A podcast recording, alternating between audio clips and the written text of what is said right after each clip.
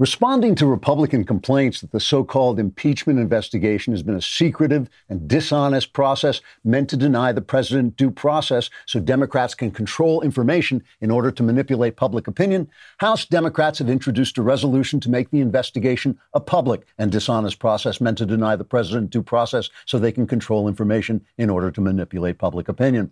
Denying that the entire proceeding was a charade, Democrats said it was instead a first word rhymes with hair, second word two syllables, first syllable rhymes with ear, second syllable ring, until reporters guessed they were conveying the phrase fair hearing after the answer was slipped to them by anonymous intelligence committee sources named Schiff.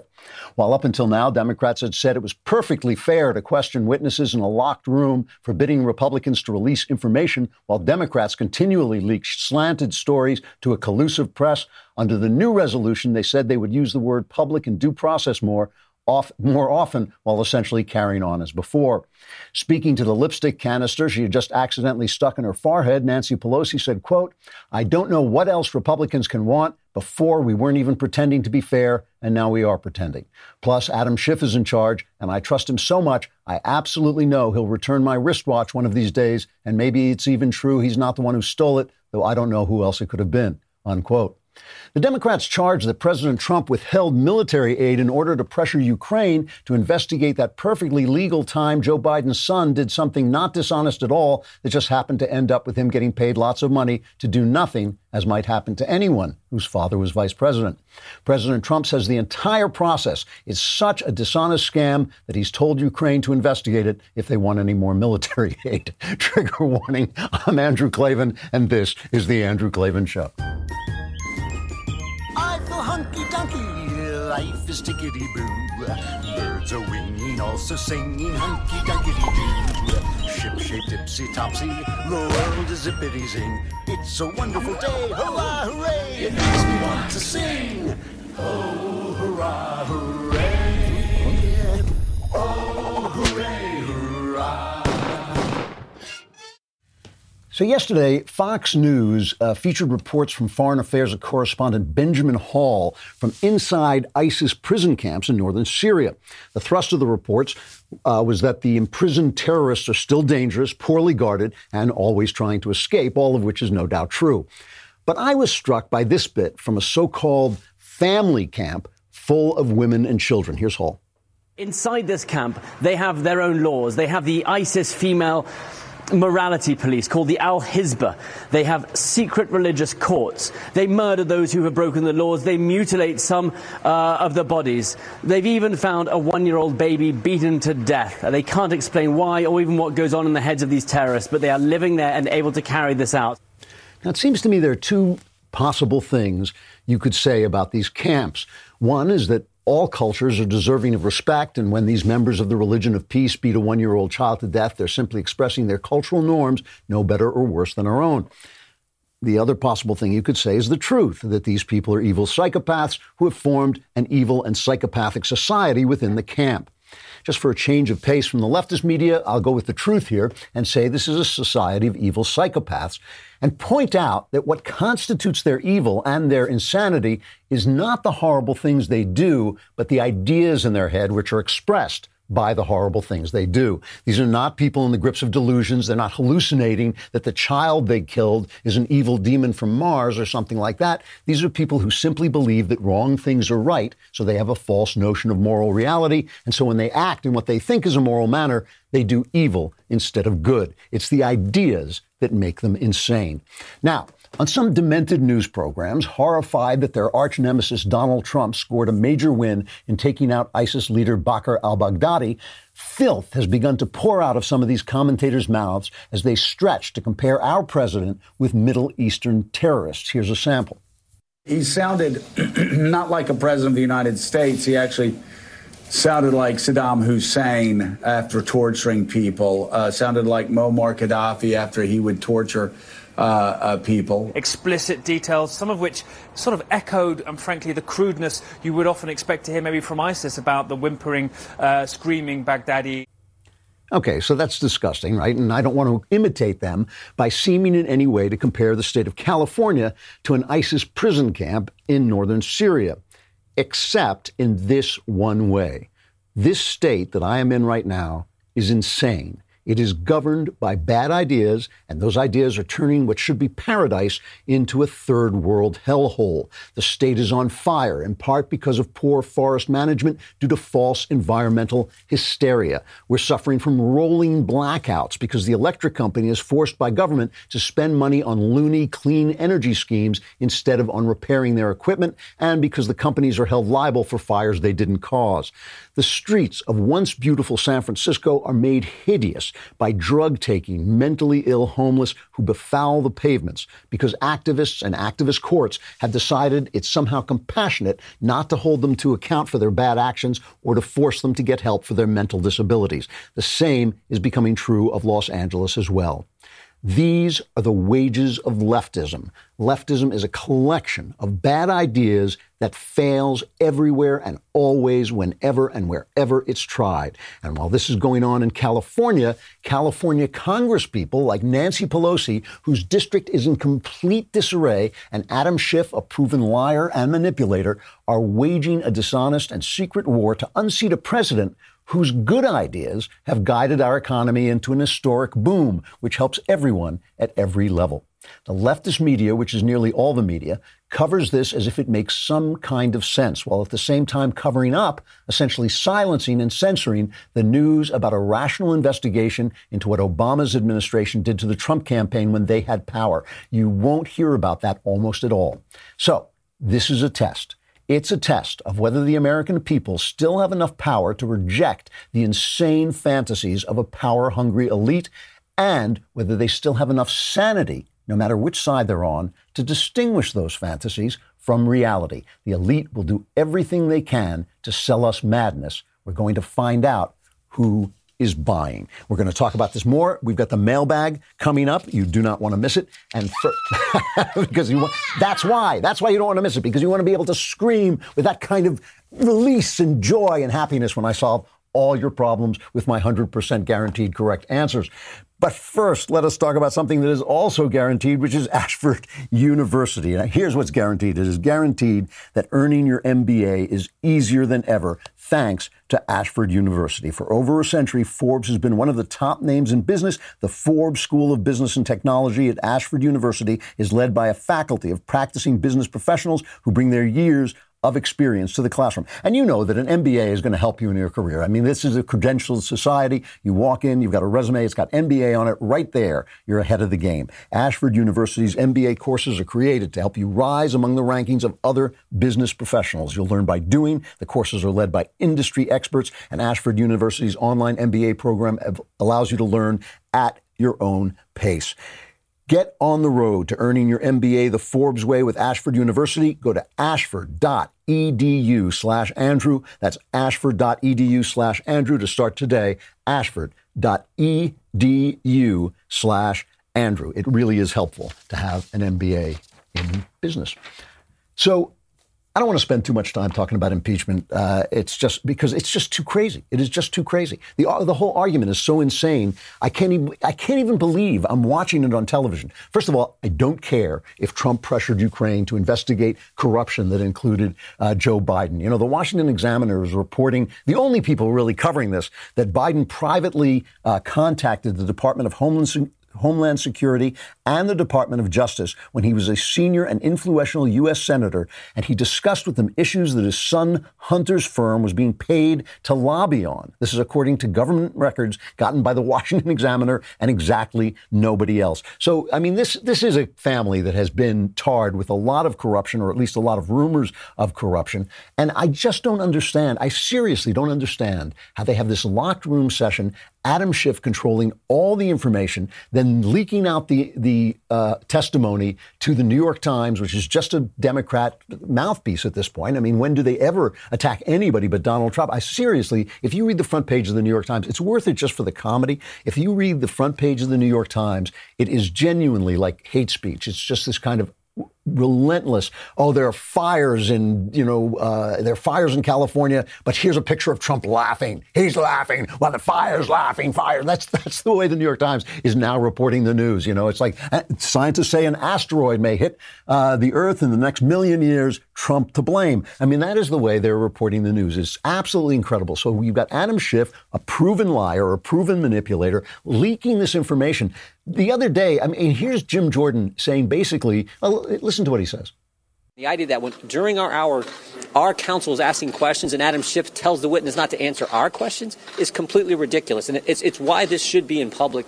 Because they're cross-examining the witness, right? We only get their their opening statement, so a written statement. They cross-examine the witness, and then that's leaked to the New York Times. The New York Times plays it, and they do that whole mounting evidence, yet another, you know, uh, smoking gun of, of what? Of nothing. Of this complete ridiculous story they have drummed up into nothing, which we know is ridiculous. I hate to keep repeating it, but we have to keep reminding ourselves because you get into the conversation, we say, well, is that evidence important? Is that evidence dispositive? And you think, no, we know that they have l- been looking for reasons to impeach the president since the day he was elected. And the whole thing about this is that when you think about that, that in and of itself is wrong.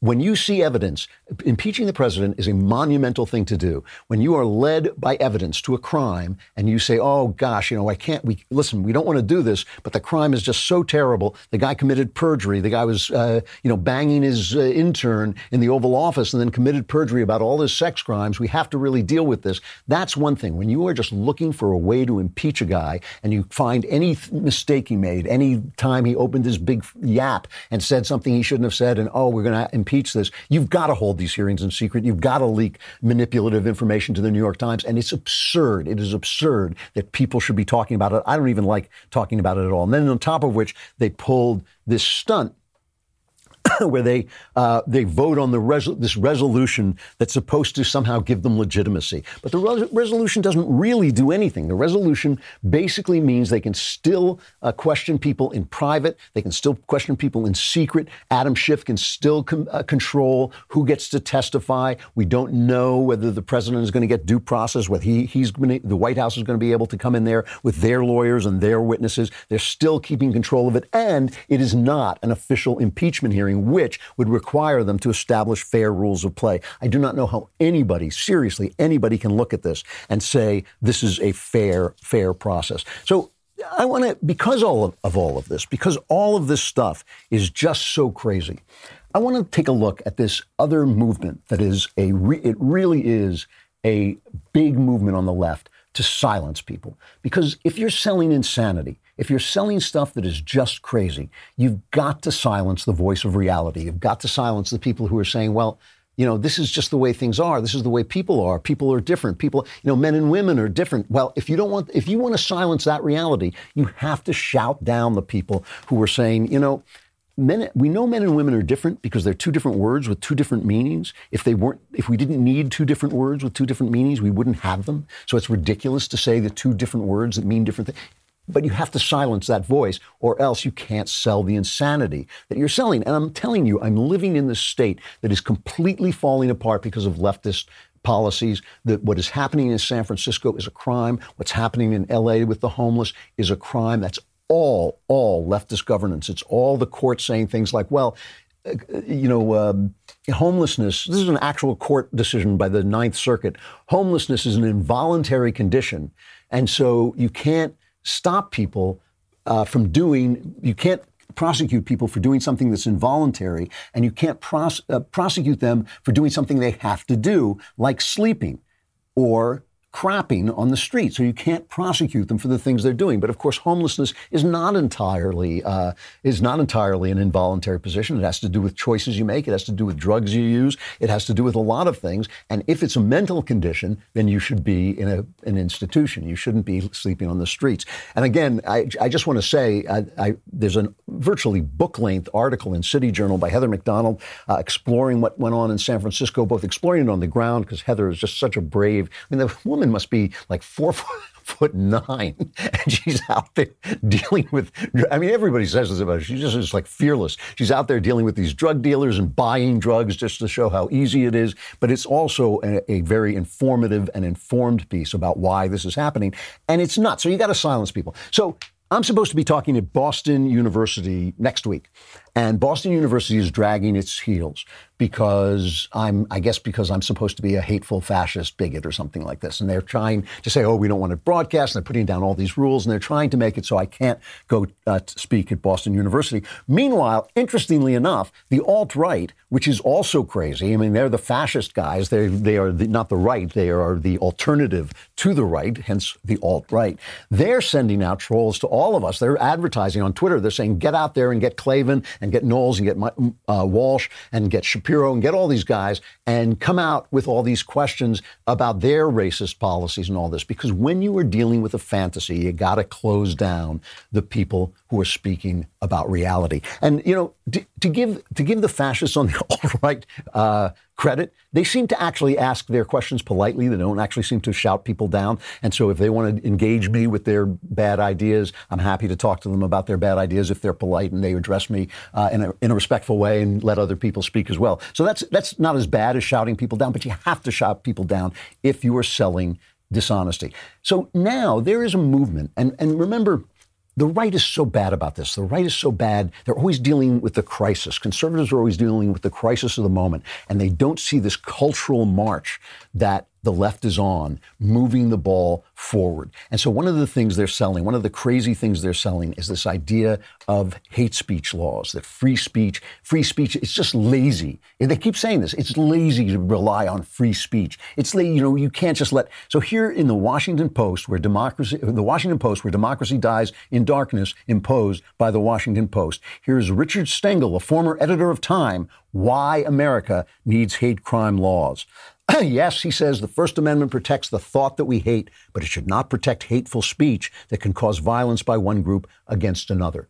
But that's anything, right? I mean, it is anything. If you're nuts, anything I say could cause you to commit violence. He says, in an age when everyone has a megaphone, that seems like a design flaw. It's important to remember that our First Amendment doesn't just protect the good guys. Our foremost liberty also protects any bad actors who hide behind it to weaken our society. In the weeks, uh, he says, but the Russians understood that, they, that our free press and its reflex toward balance and fairness would enable Moscow to slip its destructive ideas into our media ecosystem. Destructive ideas, by the way, that were always being slept, slipped into our uh, media ecosystem, but were never a problem until Donald Trump got elected. And it's the old thing that the, I mean, this is what I think Woodrow Wilson said. I think it was Woodrow Wilson if, unless it was Franklin Roosevelt, it was one of these progressives who said the Constitution is a horse and buggy document. It's a horse. Now things are much too complex to allow freedom to ring, to allow people to rule themselves. We need experts. We need an administrative state. And, and now we have this deep state trying to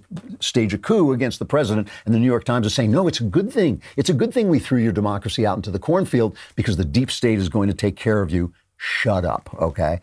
So let us talk for just a minute about emergency services, which I may need if the wind shifts because the fire is not that far away from where I live. and there's always some disaster that can happen. There's always something that could keep first responders from getting to you, like leftism, which basically cripples first responders. But Wise Company makes freeze dried food that is easy to prepare and can be stored for up to 25 years so that you know you have what it needs to get through an emergency and it can give you incredible peace of mind. Hurricanes, tornadoes, earthquakes, floods, wildfires, power outages, and more. You can get through them if you have the food you need. And when government resources are strained, it can be days, if not weeks, before you can get to fresh food and water. You can't rely on someone else. You have to rely on yourself. Don't put yourself in a position where you need something you don't have. Get prepared today all their ingredients are chef prepared internally by Wise Company. All you need is four cups of water, and it doesn't even need to be hot. This week, my listeners can get any Wise emergency or outdoor food product at an extra 25% off the lowest marked price by using the promo code Klavan at checkout at Wise wisefoodStorage.com or by calling 855-474-4084 plus shipping is free. Wise has a 90-day no questions asked return policy so there's no risk in taking the initiative to get yourself and your family more prepared today. That's promo code Klavan at wisefoodStorage.com to get any Wise emergency or outdoor food product at an extra 25% off plus free shipping in an emergency. You have to know how to spell Klavan so you get that discount. It's K L A V A N. So let's talk about uh, Mark Zuckerberg of Facebook. You know, I've, I've talked about him. I have problems with him sometimes. I think uh, he, he's constantly apologizing for selling our uh, private material and then he goes out and does it again and then he apologizes again. However, just because he sometimes doesn't get things right doesn't mean he's not being used as a whipping boy. And he is. The government is using him as a whipping boy for the fact that they don't like free speech. He has set up a platform. The platform allows everyone to speak. That means that if Donald Trump says something and the left feels it's not true, the left has to go out and argue with Donald Trump. But instead, they want Zuckerberg to uh, to silence people. They want him to edit things. They want the Facebook to say, yeah, we're not going to allow the right to do this and we're not going to allow Donald Trump to say these things. And it is just amazing the way they are bullying him. And don't forget, these are people in Congress who do jack diddly squat. These are people who do absolutely nothing. They do nothing. They pass no laws. They don't deal with any problems. They don't deal with uh, infrastructure. They don't deal with drug prices. They don't deal with anything at all except impeaching, trying to impeach the president of the United States and tormenting Mark Zuckerberg about us. And and the, now the left is piling on. You know, Thomas Friedman uh, has a column on uh, Knucklehead Row. Let us go to Knucklehead Row since Thomas Friedman is a chief knucklehead there. Oh, hey, hey,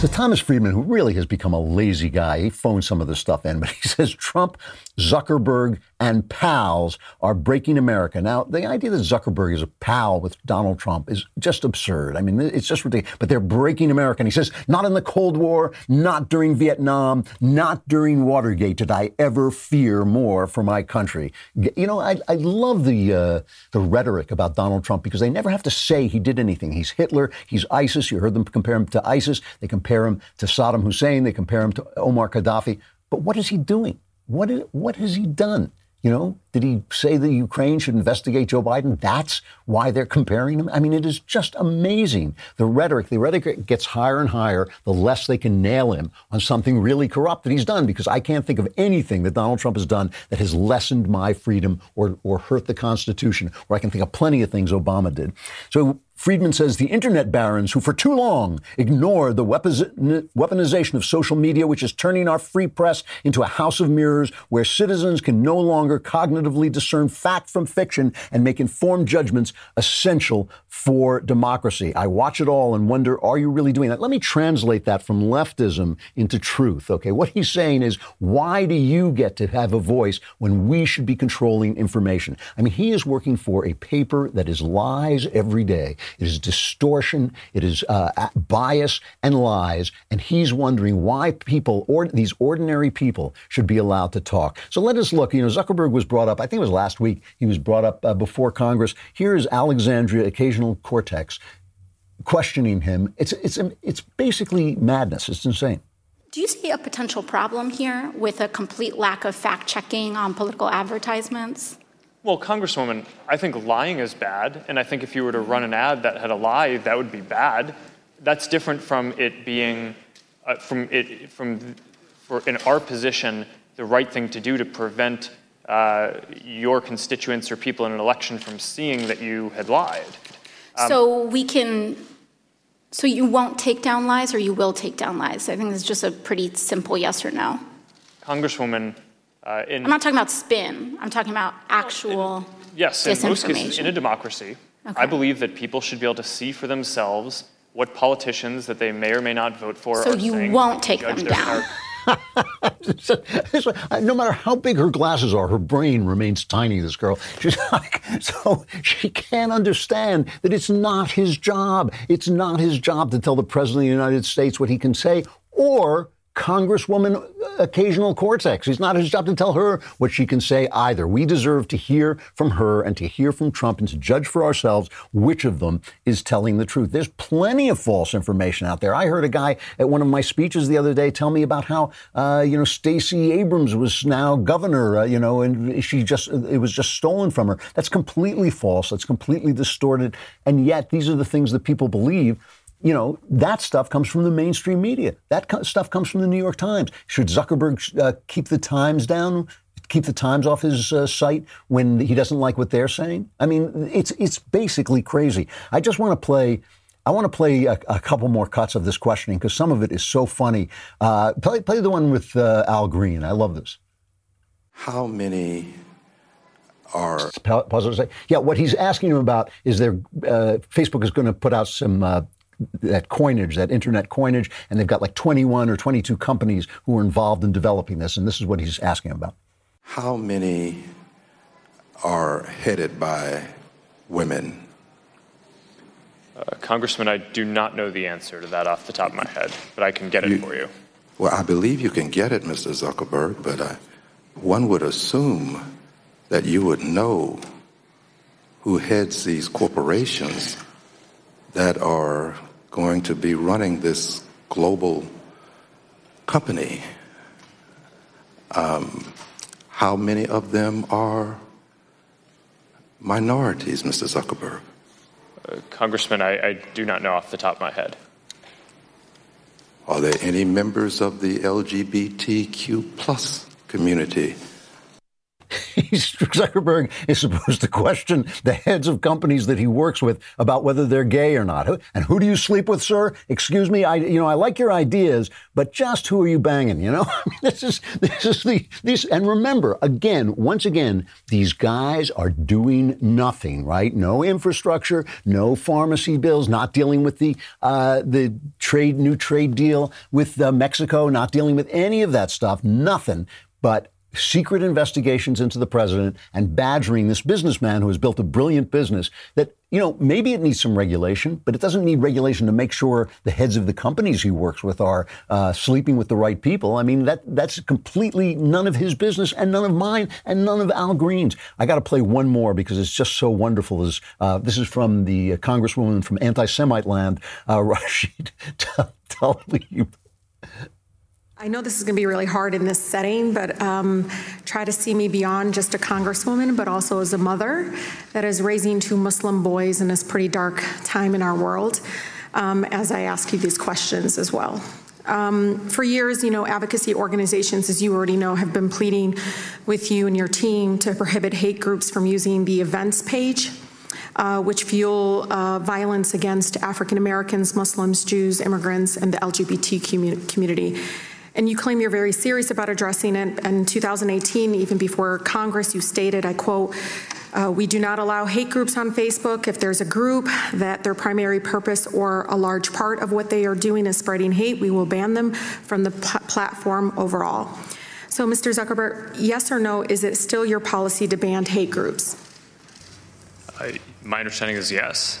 I think her next question was, could you put the anti-Semite ones back? Yeah, I, I'm making that up. She didn't say it, but I mean, again, again, you know, he's banning Nazis and things like that. And I'm, I'm even, as far as I'm concerned, I feel like everybody should be allowed to talk. But I, I get that. But when does when does the uh, the gate close? When does the gate close? The gate if the gate closes on Nazis? Uh, does it also close on Antifa, who are Nazis? Uh, does it also close on leftists who put forward ideas that resulted in the murder uh, of, of, tens of millions of people in history? Does it uh, uh, is that a hate thing? Is when you say when you pitch socialism, is that a hateful idea? It seems like a hateful idea to me. Look at what's happening in Venezuela. But no, you know, of course not. Of course you don't ban those ideas. Ideas should get to conflict with one another. They should get to compete with one another. And that's the way the truth will out. But it, it is the truth willing out is exactly what the left is trying to prevent because their ideas are bad.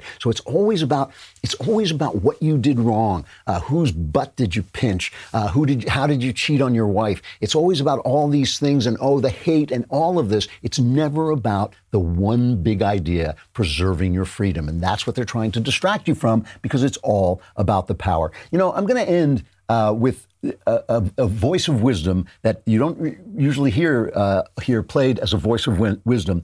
Barack Obama talking about cancel culture, about shutting people down, about destroying people's lives by pointing out something they said that you don't like. Uh, this is the, your former president, Barack Obama.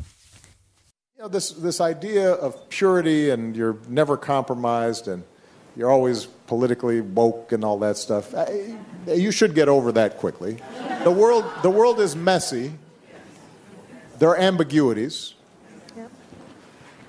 People who do really good stuff have flaws. Like if I tweet or hashtag about how you didn't do something right or used the word wrong verb or then I can sit back and feel pretty good about myself because, man, you see how woke I was? I called you out. Let me get on TV, watch my show, watch Grownish. Um, you know, that's not that's not activism. That, that's not bringing about change. You know, the, the thing about Obama is he was a terrible president, and he was a terrible president because his ideas were bad, and because he, he didn't, he was never criticized enough to actually have to confront the results of his ideas. So he never changed his mind, and he lived in this kind of egotistical bug, bubble. But he'd have made a perfectly good high school teacher. You know, I mean, I've never, I've never hated the guy. He, you know, he'd have made a perfectly kind of illuminating high school teacher. You might have thought, well, I don't agree with that, but it kind of makes you think.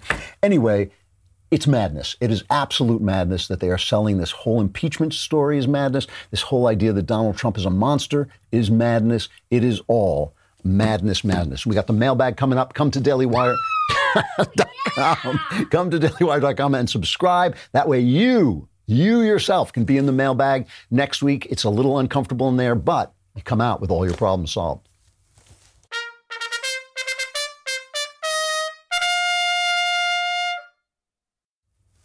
Mailbag. See, that, now it makes sense. It all kind of comes together. It was just a random scream before, but now we understand. Uh, from uh, Shalom, I guess is, is the name, unless they're just saying Shalom.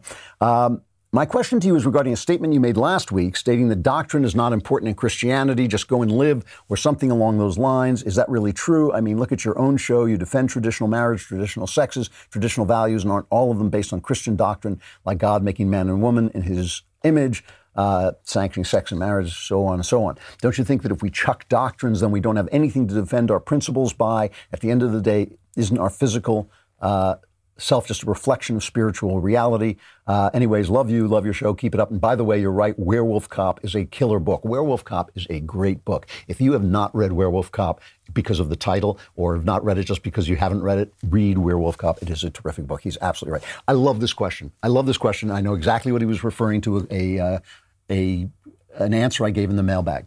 And let me explain it. Maybe I, I don't remember exactly what I said, so maybe I didn't say it clearly enough. There is such a thing. Remember, C.S. Lewis wrote this famous book. I referred to it yesterday Mere Christianity. There is such a thing as mere Christianity, doctrines that constitute a Christianity that all of us, Catholics, Protestants, everybody, pretty much agrees on. I usually locate it in the Nicene Creed, but there are other things about it and other uh, ideas that come out of it that I would say are mere Christianity. What I was talking about, or trying to talk about, maybe I was unclear, but what I was trying to talk about are other doctrines that are not necessary to get at that core belief, okay? And I'm going to give you an example, and don't write in and argue with me about this because we can just, let's just agree to disagree on this. Uh, one, of, one of the things I disagree with in Catholicism, and you know I have a great affection for Catholic theology and feel a lot of the great theology of our day has been done uh, in the Catholic Church, especially by Benedict, the last Pope. Um, however, here's a doctrine I, in uh, Catholicism I disagree with uh, the perpetual virginity of Jesus' mother Mary. Okay? Now, I, I think there are actual ramifications of that doctrine that I think are wrong. I think that when you have a doctrine that is wrong, it, it will have ramifications that are wrong. So, for instance, I, I don't actually think someone who is somebody's wife, uh, being a perpetual virgin, would make her a very good wife. I think that is elevating virginity uh, beyond its actual worth in in the, life story of Jesus uh, and in human and in human life. And I feel that there is a lot of that in the Catholic Church about sex that I disagree with. Fine. But I don't think that doctrine is going to keep you from Jesus Christ. And I think the purpose of religion, Jesus is not the, uh, religion is not the purpose of Jesus. Jesus is the purpose of religion. And any way you get to Christ is okay with me. So that's what I'm saying. I'm not saying that every doctrine can be tossed out. I'm not saying that the ramifications of doctrine can be tossed out. I'm not saying any of that. I'm just saying there are some doctrines that are essential and some that are inessential, and you shouldn't allow uh, doctrines that are inessential to really get in your in the way of your having a personal relationship with Jesus. So that's what I was trying to say. Of course, you're right. Of course, there are essential doctrines uh, to Christianity. Of course, you can't go around hating your neighbor, despising the poor, despising other people. Uh, you know, obviously, these are things that are core to the Christian philosophy. But whether Mary was perpetually a virgin or not, again, I disagree. I think it's a mistaken doctrine. But you know, I, I don't think it's going to. I would not take away your relationship with Jesus Christ because I happen to disagree with that doctrine. And that's what I was trying to express to the guy who was going to a church where he wasn't entirely comfortable, but did get a lot of joy and did get the feeling that the Spirit was present. And I thought that that was more important than the particular doctrines that he was disagreeing with. Uh, good question, though. Um, from Jen, uh, as a teacher, I've always been drawn to great motivational quotes. Uh, like you are never too old to become what you might have been. And while that's true about a lot of things, it's not true about everything. Being a mother is something I always thought I would be. I expected I'd teach for a few years, get married, stay home, raise my kids with my husband, and then I would go back to my career. However, 20 years have gone by, I haven't met a man, is not happening. And his, her question is, how do I find purpose in life when I feel like my opportunities for a family have passed by? I expected that to be my purpose, and now it's un- improbable. Um, it's difficult for me to watch families and not feel je- jealous or hurt. Uh, there are a whole series of life events which, from which I've been excluded. Um, since you promised that your answers to mailbag questions will solve all my problems, I decided to reach out for advice. Okay, I can solve your problem, uh, but I can't end your pain. All right, this is, it's painful when something we thought was the meaning of our life or we thought was an ambition doesn't pan out. I'm not saying it'll never pan out. By the way, you know, you may have given up uh, too soon. It may come and surprise you. I don't know, but but let's say it doesn't. Let's take it for an argument. Uh, let's stipulate that it doesn't.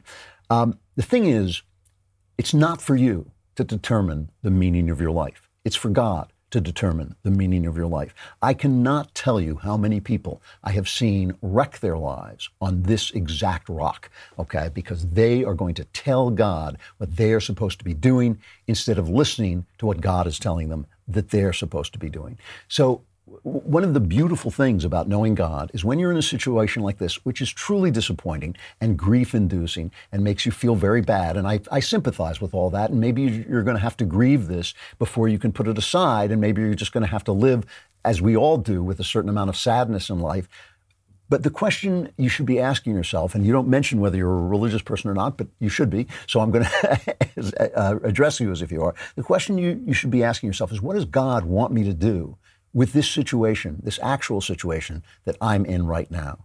Not, God, this was my purpose and you didn't let me have it, because it's for God to determine what your purpose is. But what is the thing that you can do with this love that you have that you wanted to give to a family, with this uh, ability to nurture that you wanted to give to a family? What are, what are the things that you can do with th- those gifts uh, that will give them to other people? You work with children, you're a teacher, so that's, of course, one place, but maybe there are other places you can give them if you start to work out what, what do you want me to do with this situation, God? What do you want me to do with this?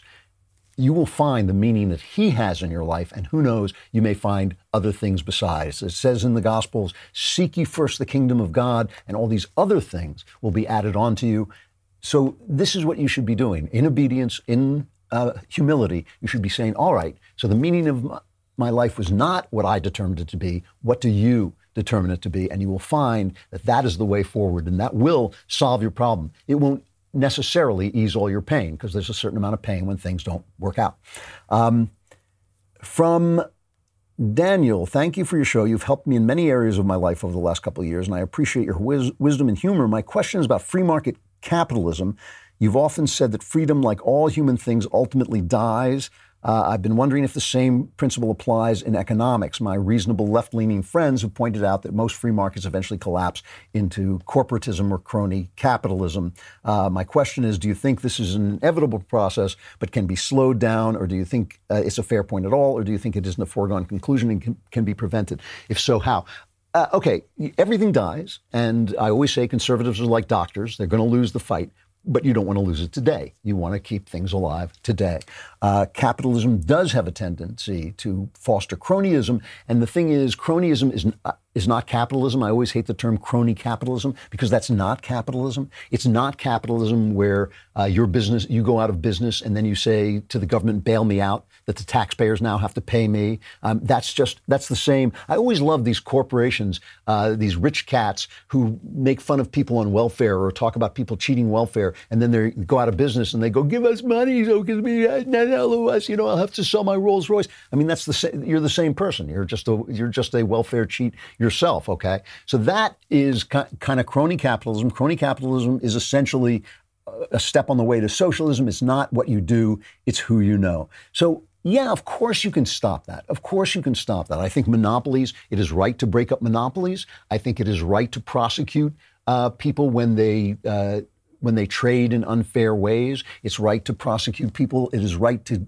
t- uh, pare back regulations. D- Donald Trump is doing this. He's dialing back regulations. The more regulations you, ha- you have, the more power your lawyers have, the more power your money has, and the more power your contacts have. That's why free markets should be as free as they can possibly be. Agencies should be torn apart. Uh, regulations should be torn up.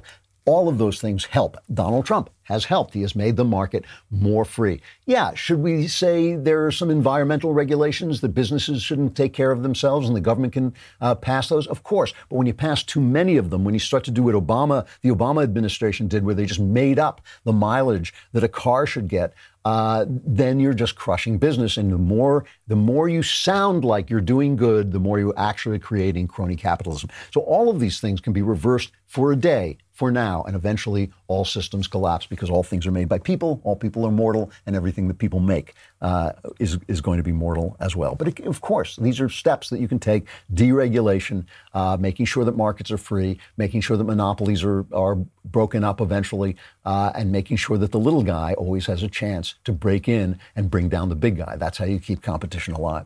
Um, from Gerald, dear Andrew, the omnipotent. Uh, wonder of the universe, or omnipotent less wonder of the universe. I'm not sure what it says. Uh, an innocuous question: Do you have a favorite psalm? If so, which? why and in what version. You know, uh, I'm often asked this, oddly enough, I'm often asked for a favorite uh, Bible verse. And, and what I've discovered over time, because it was not even something I thought about until somebody asked me about it, uh, what I've discovered over time is I don't actually have favorite Bible verses. I have Bible verses that uh, stick in my head at various different times because they obviously are what God wants me to be thinking about at that time. And it just so happens, it just so happens that right now in my life and for the past uh, several months or so, a line from one of the Psalms uh, I think it's it is Psalm 46. I wrote it down.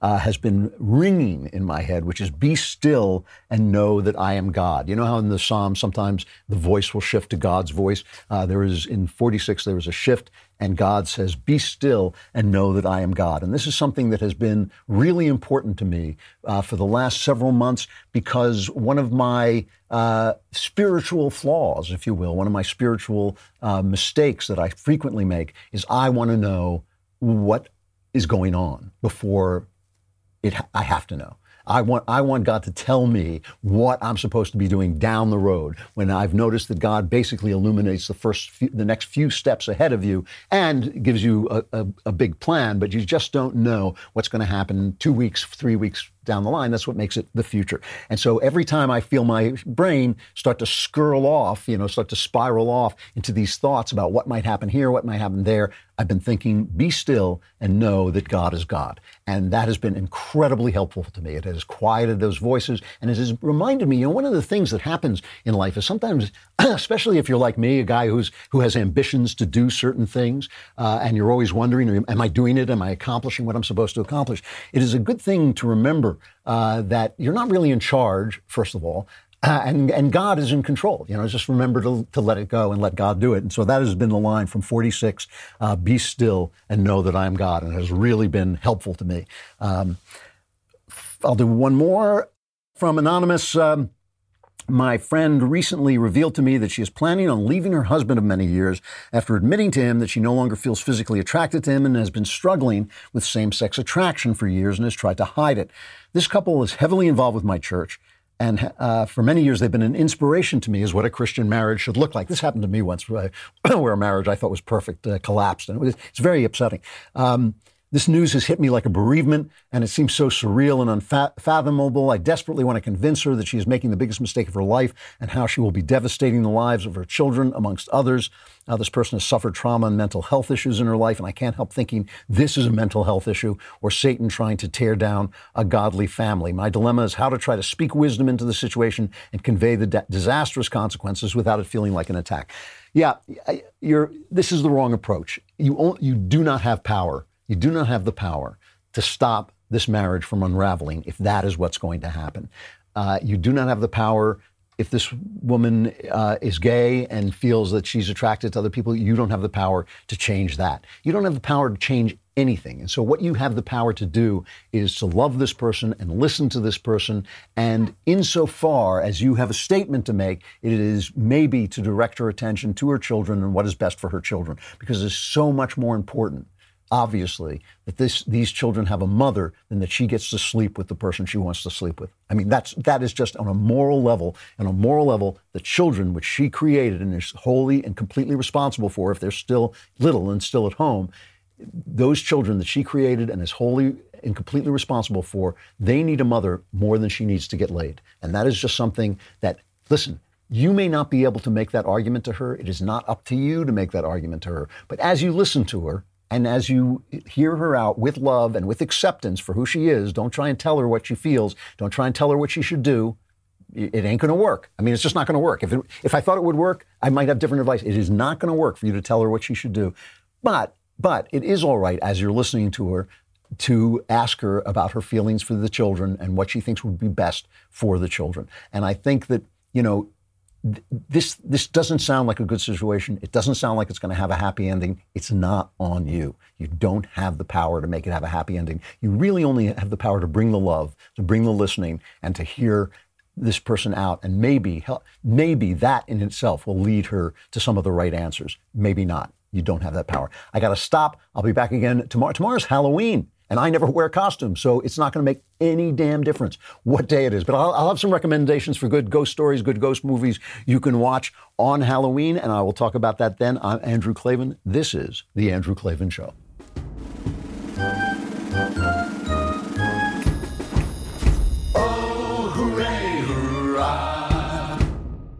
Hey, if you enjoyed this episode, don't forget to subscribe. And if you want to help spread the word, give us a five star review and also tell your friends to subscribe too. We're available on Apple Podcasts, on Spotify, wherever you listen to podcasts. Also, be sure to check out the other Daily Wire podcasts, including The Ben Shapiro Show, The Matt Walsh Show, and The Michael Knowles Show. Thanks for listening. The Andrew Klavan Show is produced by Austin Stevens and directed by Mike Joyner. Executive producer, Jeremy Boring. Senior producer, Jonathan Hay, and our supervising producers are Mathis Glover and Robert Sterling. Assistant Director Pavel Wydowski. Edited by Adam Sayevitz. Audio is mixed by Mike Coromina. Hair and makeup is by Jesua Alvera. Animations are by Cynthia Angulo. And our production assistant is Nick Sheehan. The Andrew Klavan Show is a Daily Wire production. Copyright Daily Wire 2019. House Speaker Nancy Pelosi finally agrees to hold a vote on the impeachment inquiry at the behest of, wait for it, Republicans. We examine Pelosi's impeachment bind and the Democrats' biggest mistake. They believe their own press releases. Check it out on The Michael Knowles Show.